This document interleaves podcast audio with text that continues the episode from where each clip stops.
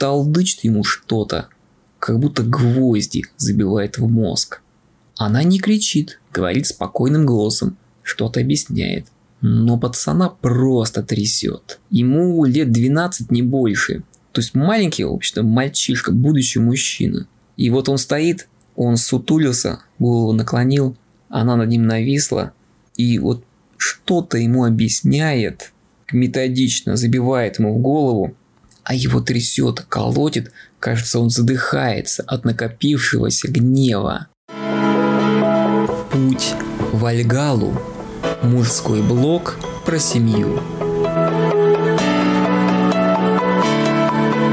Итак, история. День рождения. Поднимаем тост за здравие именинника, желаем здоровья, чтобы все работало и вращалось как надо. Это цитата. И тут одна тетка замечает, что ее Вите тоже не помешало бы, чтобы все работало и вращалось как надо.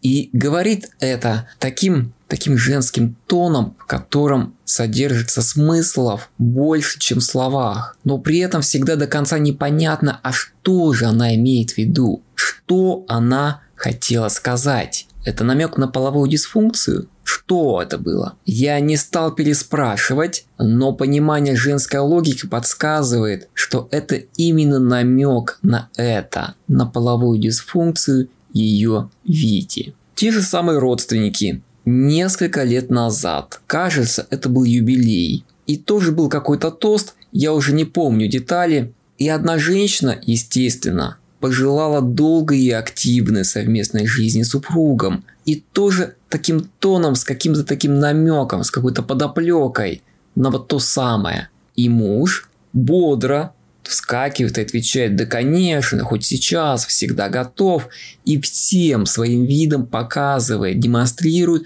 что он еще ого-го. Жена смерила его взглядом, полным презрения и сказала, не понимаю, о чем ты говоришь. Прошло несколько лет, и я до сих пор помню этот тон ее голоса, этот взгляд и этот униженный вид мужчины, когда ему стыдно.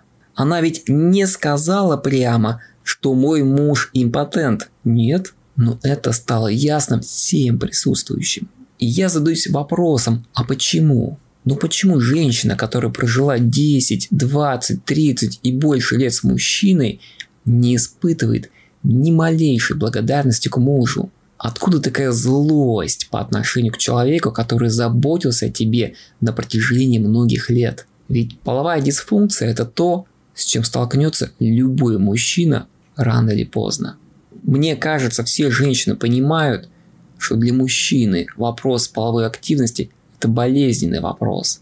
Ну, достаточно сказать, что мой сосед, это дед, которому 78 или 79, он все еще пытается доказать, что он настоящий мужик.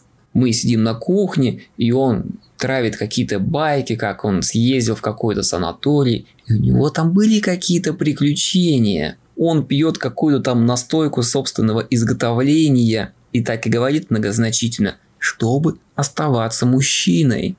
У него осталось его мужское эго, хотя дед под 80.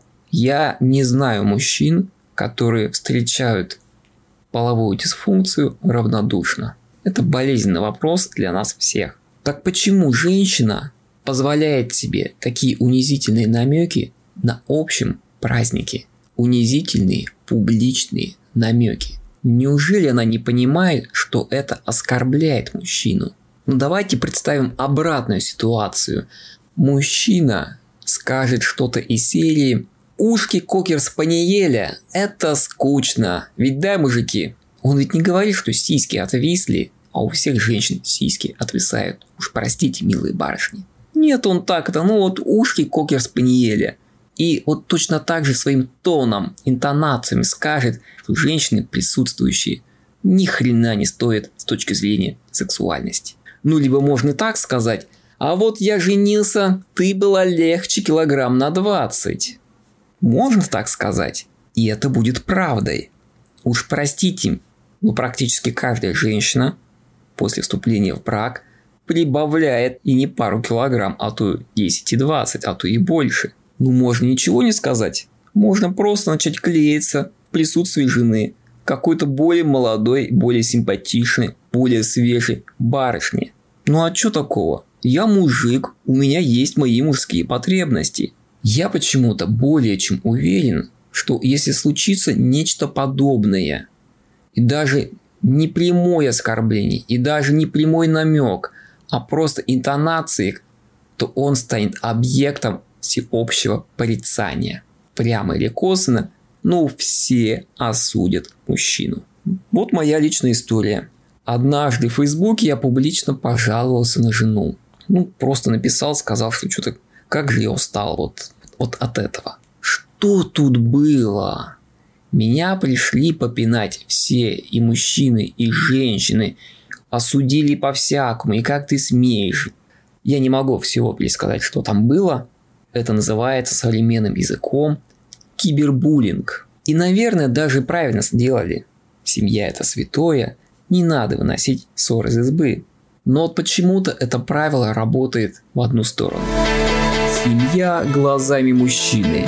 История от практиков и опыт от первых лиц. Я долго обдумывал эту сцену, которая случилась на праздновании дня рождения. Я вспоминал какой-то свой опыт, какие-то книги прочитанные.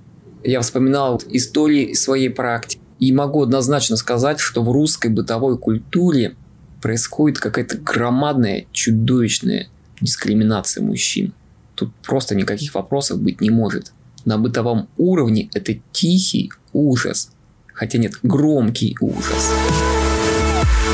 Не забываем подписываться на мой закрытый телеграм-канал. Все самое ценное находится там. Однажды иду из магазина, это было как раз зимой, вот относительно недавно, буквально перед Новым годом, несу сумки с продуктом, думаю о чем-то своем, и вдруг слышу какой-то истеричный всхлип. Детский такой всхлип, а так как у меня трое детей, я болезненно реагирую на детские слезы. Я так напрягаюсь, поднимаю глаза, и вижу, как мама общается с сыном. По работе я иногда так общался с некоторыми. Это бывало редко, но были кризисные ситуации, когда нужно было человека прям так унизить, сломать. И вот я вижу, как она методично толдычит ему что-то, как будто гвозди забивает в мозг. Она не кричит, говорит спокойным голосом, что-то объясняет но пацана просто трясет. Ему лет 12, не больше. То есть маленький, в общем-то, мальчишка, будущий мужчина. И вот он стоит, он сутулился, голову наклонил, она над ним нависла, и вот что-то ему объясняет, методично забивает ему в голову, а его трясет, колотит, кажется, он задыхается от накопившегося гнева. Кажется, его сейчас разорвет изнутри – это страшно вдвойне, потому что я был в подобной ситуации. Я остановился, я смотрю и не знаю, что делать, потому что формально мама общается с сыном. Все в порядке. Она не орет, не бьет, не пинает его ногами. Но фактически оно убивает его мужское самоуважение. Я думаю, не надо объяснять, что после таких сцен вот этот мальчик вырастет, у него будет особое отношение к женщинам в принципе. Я думаю, это логично и понятно всем, кто меня слушает. И я слушаю ее и чувствую вот это какое-то сладостное, упоительное удовольствие от издевательства над мужским эго. Здесь проявляется какое-то желание, скрытое, может быть, бессознательное, втоптать в грязь вот это тупое животное в асфальт втоптать и насладиться властью, насладиться превосходством интеллекта. Ну, на мой взгляд, это форменное психологическое насилие в чистом виде. Но за это нельзя судить, нельзя посадить в тюрьму, оштрафовать. Ничего нельзя сделать. Эти ситуации никак не попадают в статистику насилия. Но это ужасно. Я стою и не знаю, что делать. Хочется взять эту мамашу, вот так взять прям и встряхнуть, и дать ей пощечину. Но вот это уже будет насилием. Это запрещено законом. Это попадет в статистику. Я стану преступником. Понимая, что единственное, что я могу сделать, это, это защитить своих детей от безумных теток. Может быть, это моя трусость, нежелание разбирать проблемы чужих детей.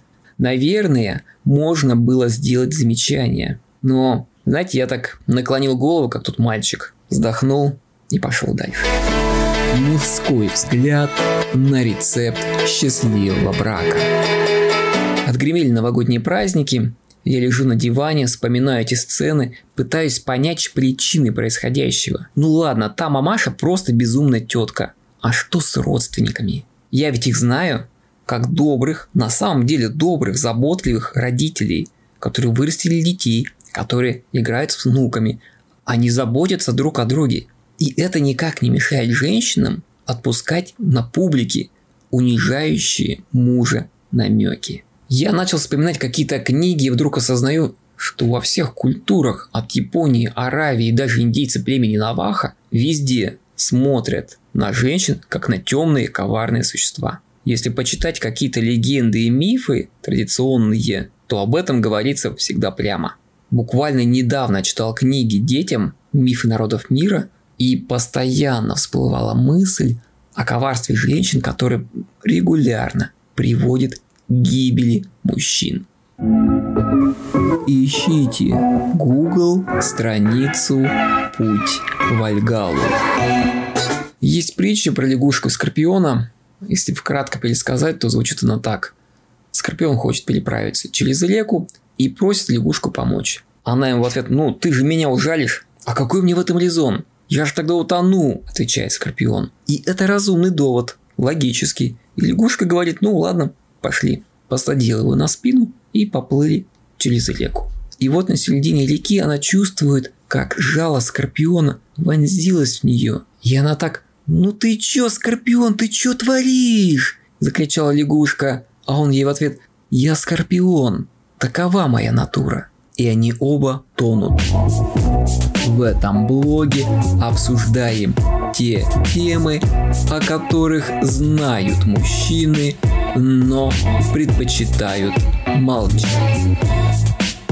И вот если вспомнить статистику разводов, вспомнить, кто основной формальный инициатор а это фиксируется в документах, то становится понятно, откуда такая саморазрушительная токсичность женщин.